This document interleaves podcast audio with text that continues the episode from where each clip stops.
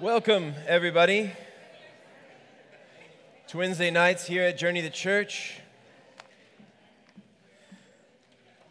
Very grateful that you're here tonight, especially if this is your first time or second time, or if you've been here every single Wednesday night. We're very grateful that you're here. I want to begin with a little exercise. Uh, it's going to be on the screen in, in just about like one second. Ready, set, go. So, if this is your first time ever seeing a Where's Waldo book, you might not know what's going on right now. You might be wondering, like, what is happening? What are we supposed to be doing right now? What is everybody looking for? You know, as a kid, we used to have a ton of these books. And what's funny about these, these books is that as we aged, the books aged too. You know, they, they became torn and ripped up, creased, folded, bent, streaked with boogers and blood and greasy fingers. But on each page, there lies a new adventure, a new hunt to discover where's Waldo. Where's that tall, skinny man with the blue jeans and that red and white striped long sleeve t shirt, the red and white striped beanie, those black, thick circle rim glasses, maybe a camera around his neck, a, a, wooden cane in his hand. Where is Waldo? But you know, you know what I always found? You, you want to find out where Waldo is first of all? All right, we can go to the next slide. There he is, right there. I know, it's still, still really small for everyone, right? Yeah.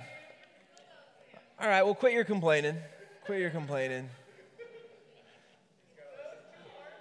What I always found when we were searching for Waldo, look, you see the, the white lines that points to where it actually is in the picture?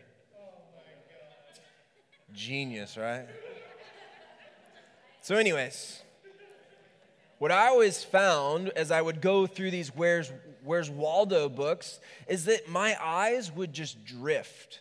You know, they, they would seem to drift and focus and change and shift from Where's Waldo to like what's going on here? What else is happening? Well if we look at this picture there's a lot that's also happening here that we could be distracted by. For instance there's a dog wearing sunglasses there's a woman wearing snow clothes at the beach, a knight in shining armor, and a boy hitting his mom with a shovel.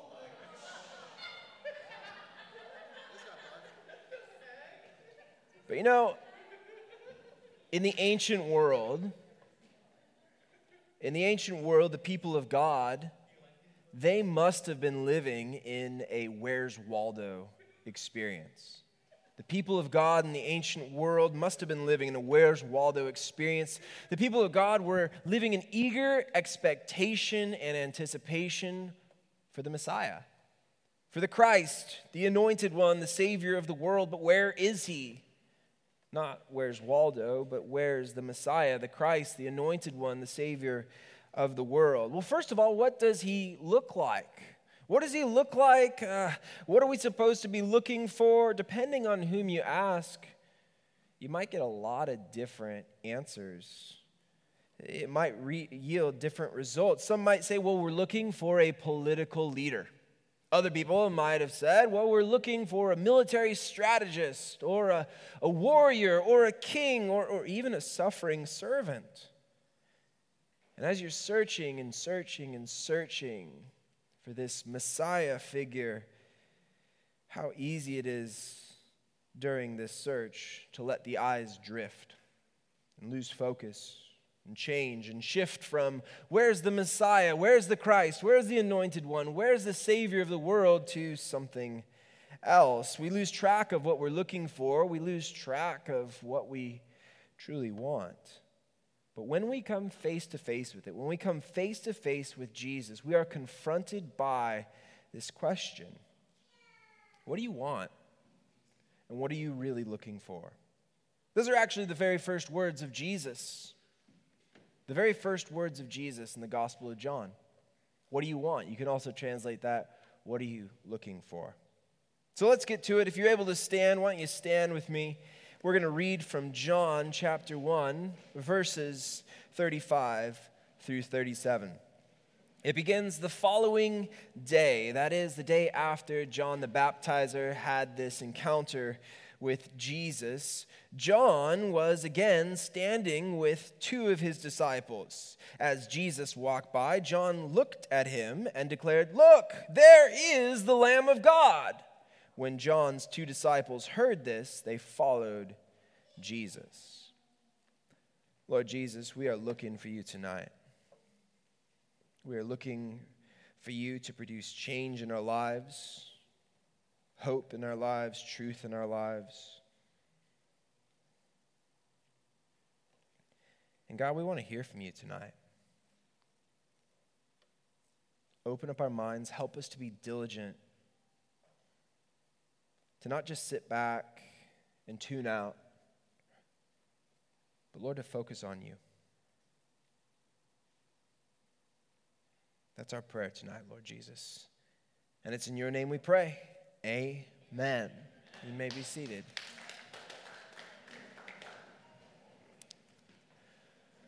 So, our section here begins with a little flyby. Little flyby from Jesus, and John the Baptizer looks at Jesus and says, Look, in Greek, it's ide. It means behold, or look, or check it out, or see. Now, the theme of sight is going to be really huge in our passage tonight. So I want you to pay attention to those words that we see see, look, found, find. All of these images of sight, be sure to look out for them. He says, Look, there is the Lamb of God. Now, that's an interesting thing to say. The Lamb of God. We often sing about the Lamb of God, worthy is the Lamb, but what does that actually mean? He's referring to Jesus as the Lamb of God, but what does that mean? So let's do some table talk, some exploration tonight. Why is Jesus called the Lamb of God?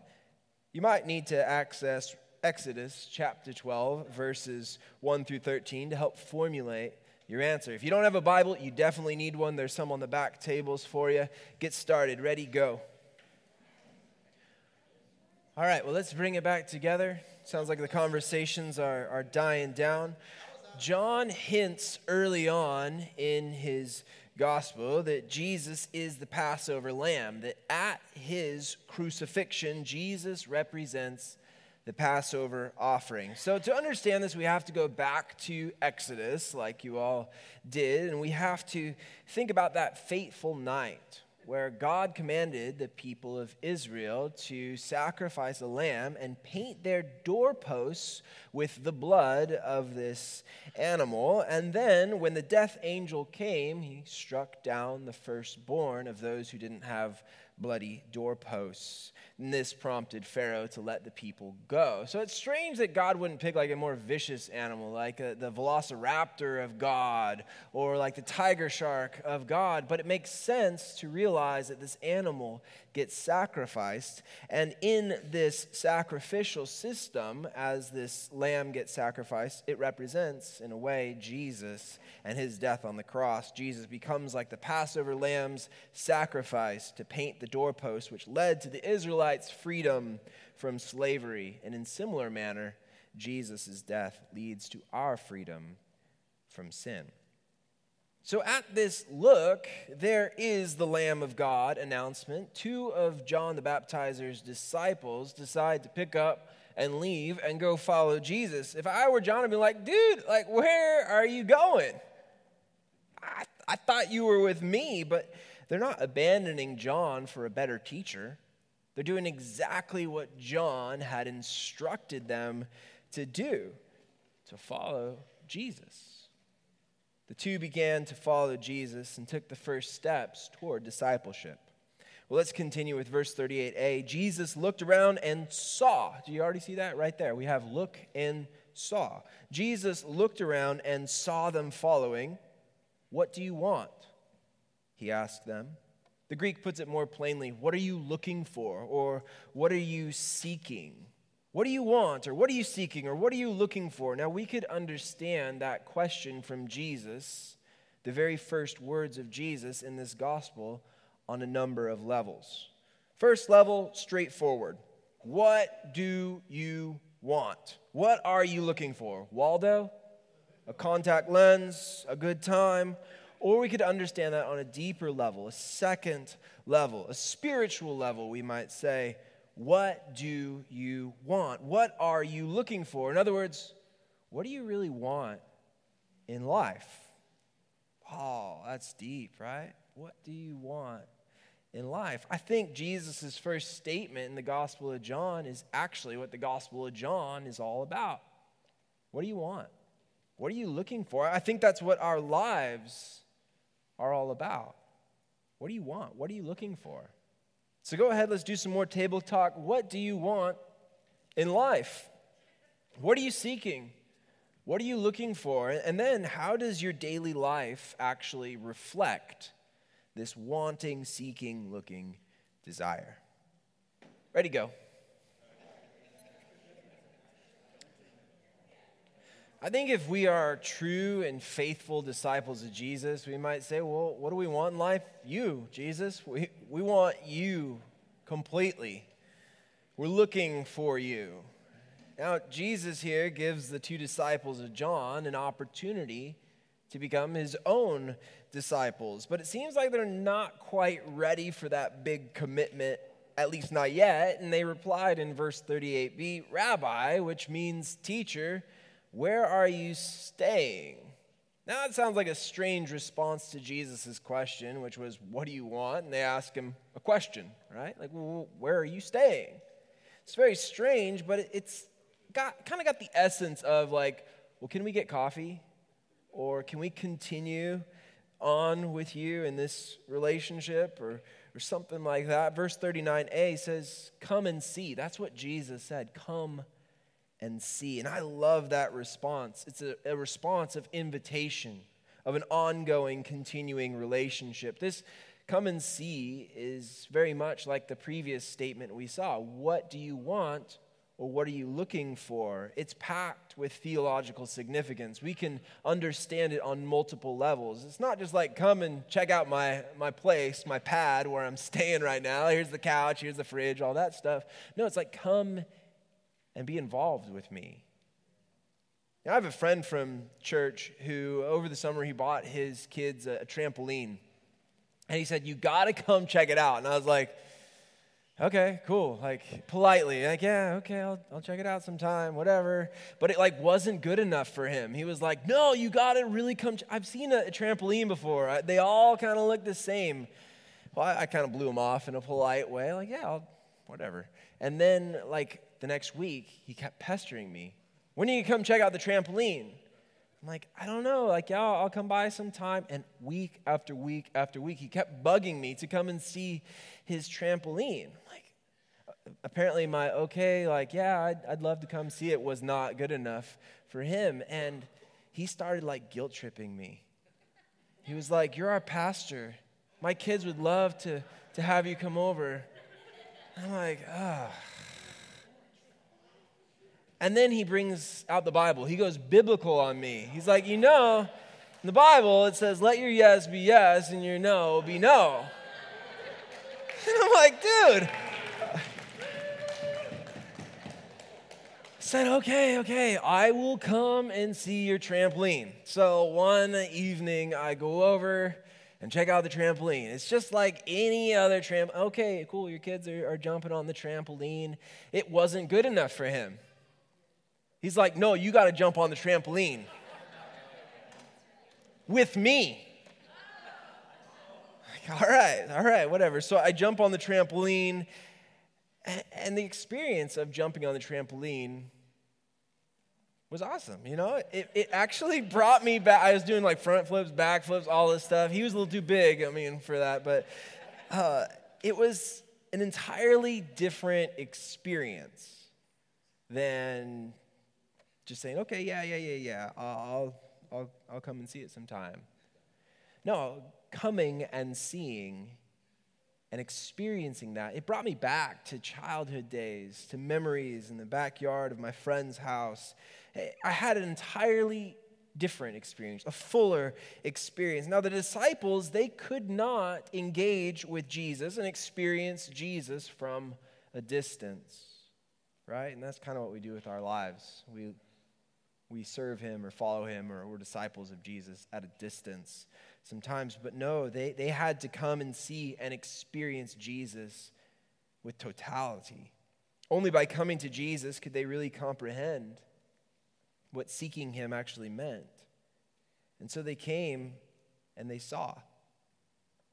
Verse 39b says, It was about four o'clock in the afternoon when they went with him to the place where he was staying, and they remained with him the rest of the day. So the two men accepted Jesus' invitation to come and see, and they, they stayed with him the rest of the day. Verse 40 says, Andrew. We find out that one of these individuals was named Andrew, Simon Peter's brother, was one of these men who heard that John, what John said, and then followed Jesus. So we've got a name to put to the face Andrew. Andrew, who will become one of the 12. Andrew, who is actually my newest favorite character of the Bible. I'll, I'll, explain that in just a moment. But we've got Andrew and an unnamed man, a man that some, some scholars think, oh, maybe this is the author of the Gospel of John. I don't know. We, we don't have much to go on there. But it says this in verse 41 that Andrew went to find his brother Simon and told him, We have found. Again, we have that sight language. Andrew went to find his brother Simon and told him, We have found the Messiah, which means Christ. If you happen to be successful at Where's Waldo? This evening, which I don't think anyone was because Waldo was so incredibly small. But if you were, like, what would be your automatic response, your, your automatic impulse to sit on your hands and say, I found him? Or like you're really excited and, and you, you say, Well, there he is, but I'm not telling anyone. No, I think your automatic impulse would be like to point and shout, There he is, there he is. And that's exactly what Andrew does. He found his brother and told him, We have found the Messiah. What's the Messiah? What's that mean? Well, the title Messiah, which is in Aramaic, or Christ in Greek, remember Jesus Christ, Christ is not his last name, it's a title explaining who he is. It means anointed one, and this anointed one in Israel was originally any priest or any king who led the people. They would be anointed. But as time passed on, God gave prophecies of a coming king who would be in the line of David, who would free the Israelites and establish God's rule over the whole earth. And so, this idea of the coming anointed one, it crystallized, it came together in this title, Messiah. Messiah, the anointed one, the Christ, the Savior of the world. That's what Messiah means here. Verse 42 says Then Andrew brought Simon to meet Jesus. And this is what I love about Andrew. This is why he's my new favorite character of the Bible. Every time we see Andrew in John's gospel, he's bringing somebody to Jesus. He's always bringing somebody. It's not that he doesn't like to be alone or anything like that, but he's doing what disciples should do. He brings Simon Peter here in chapter 1. In chapter 6, he brings a boy with loaves of bread and fish. He brings some random Greeks in chapter 12. He serves as an excellent example of what disciples of Jesus should do. Looking intently at Simon, Jesus said, Your name is Simon, son of John, but you will be called Cephas, which means Peter. Cephas is an Aramaic name or a word in the common language of Palestine. It was the original language of the day, and it means rock. But as Peter's character unfolds in the Gospels, he's anything but a rock. Uh, he might be like a rock when it comes to being dull or hard headed, but he was impulsive, volatile, unreliable. He was more like getting struck by a rock. I think that would be a better explanation of Peter's name. But Jesus named Peter in view of what he would become by God's power, not by what his past defined him as. not what he was way back when. And that's what God does to us, too. It's not, it's not, you're not defined by your past. Your past is important, right? Maybe it shapes who you are, but God, God views you and has a new plan for your life. Well, the next day, verse 43 and 44, Jesus decided to go to Galilee. Why? We don't know, but uh, he did have that save the date to the wedding at Cana, which is coming up next week. Awesome story. Uh, it was about a two day trip that he has to go on here, but he found Philip. That's a Greek name, it means lover of horses. Has nothing to do with our passage tonight, but it's just a little factoid you could take home. I learned something about Philip means lover of horses. Well, he found Philip and said to him, Come follow me. Philip was from Bethsaida, Andrew in Peter's hometown. So Jesus finds Philip somewhere along the way, or probably just in Galilee, and says to him, Come follow me. Verse 45 says, Philip went to look for Nathanael and told him, We have found the very person Moses and the prophets wrote about. His name is Jesus, the son of Joseph from Nazareth. Nazareth, exclaimed Nathanael, can anything good come from Nazareth? So, this is probably like a local expression of jealousy among towns. Kind of like what we have with high schools and stuff. Like, oh, you go to Cam High? Oh, you go to Rio? Sorry, man. Let me pray for you. Let me lay hands on you right now. But, like, can anything good come from Oxnard? You know? Ooh, that hurt, huh? That hurt. I'm sorry. I'm sorry. I'm sorry. A lot of good can come from Oxnard. A lot of good. T.O., not so much. Newbury Park, uh, Westlake, definitely not. But, anyways, uh, Nazareth had this like insignificant reputation. All the Oxnard people are not happy right now. That's all right. That's all right. I love Oxnard. At least for Nathanael, he viewed Nazareth as insignificant. Nathanael came from a neighboring town, Cana. So you have this maybe cross town type of rivalry going on. Nathanael doubted that Messiah could come from such a lowly place as Nazareth. But what does Philip say here? He says to Nathanael, Come and see. Where have we heard that before? Oh, Jesus said that just a couple verses before. Come and see for yourself, Philip replied. Philip here invites Nathanael to come in and experience Jesus, to come and see.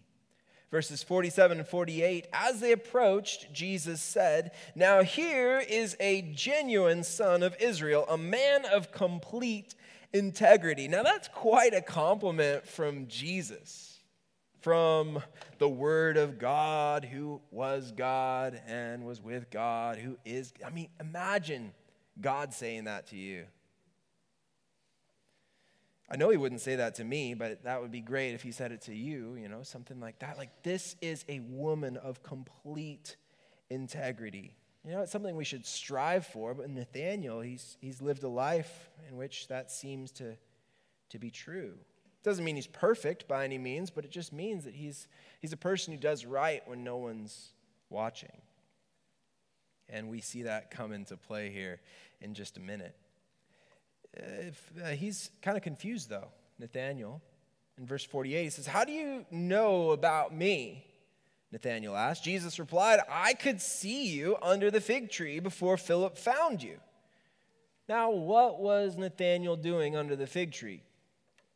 Some people think he was like meditating or praying or worshiping. We don't know, knitting or kickboxing. I don't know what he was doing, but, but maybe the fig tree is significant because later on rabbis would sit under the shade and study and teach from it. Or maybe the fig tree is significant because elsewhere in the Bible it's used as a symbolic image of plenty and prosperity and peace. We, we don't know, but, but verse 49 says, then Nathanael exclaimed, Rabbi, you are the Son of God, the King of Israel.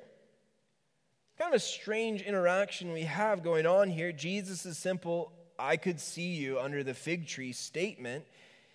It's got Nathanael all, all spun right here. He begins to say things that are, are pretty profound, a dramatic reaction. You are the Son of God, the King of Israel. He doesn't It's not just that like Jesus is good at Where's Waldo or I Spy or something like that. He's got supernatural cheating abilities. I think that's what's going on here. That yeah, Nathaniel's doing a good job being a man of integrity, doing what's right when no one's watching, but Jesus supernaturally happens to be watching, and Nathaniel is just blown away by this. Verse 50, Jesus asked him, Do you believe this just because I told you I had seen you under the fig tree? You will see greater things than this. In other words, Nathaniel, you ain't seen nothing yet. And Nathaniel believed that Jesus was the Messiah based off very little evidence here. Uh, you saw me in a supernatural way under the fig tree. Well, Jesus is going to give him plenty more basis to solidify a foundation of faith in the future. But I want to ask just a very simple question, but a very difficult question. Why do you believe or not in Jesus? Go ahead.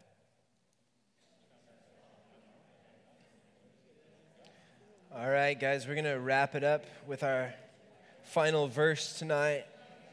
You guys can continue talking about that question after we close out in prayer, but just uh, our last verse for tonight, it's verse 51.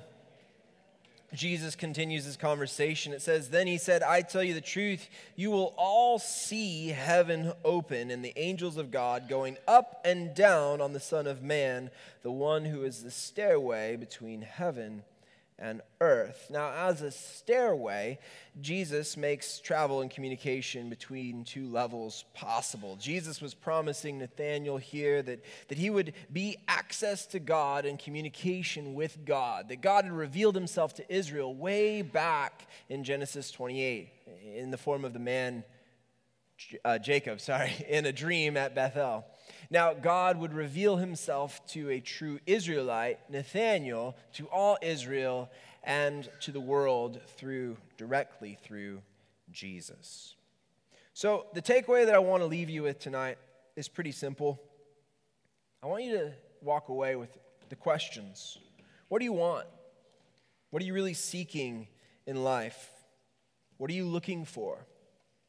Jesus is the Lamb of God. Jesus is the Messiah. Jesus invites us into a relationship of coming and seeing and experiencing God. Jesus invites us to come and see greater things than we could ever imagine. So come and see. Whether that means keep coming on Wednesday nights, keep coming on, on Sunday mornings, get involved in a Bible study. We've got great, great times where you can get involved. There's a men's breakfast coming on Saturday, but serve at your, at your homes, serve at your work, serve everywhere you go. Love Jesus and invite him into your life and into your entire world. Let him change that atmosphere that you're walking through each and every day. Let's pray. God, I thank you so much that you have invited us to come and see. And we know you're doing great and amazing, mighty things. And we thank you for that. We want to answer that question what, what do we want? We want to answer that honestly. And I know that for many of us, the, the what do we want is really clouded, where our eyes are chasing after so many other things apart from you. But help us to fix our eyes, to learn that fulfillment really comes from you, God. And all the things we truly want are found in you. So we love you and we praise you. And we want to know you in a deeper, more powerful way. And it's in Jesus' name we pray. And all God's people said, Amen.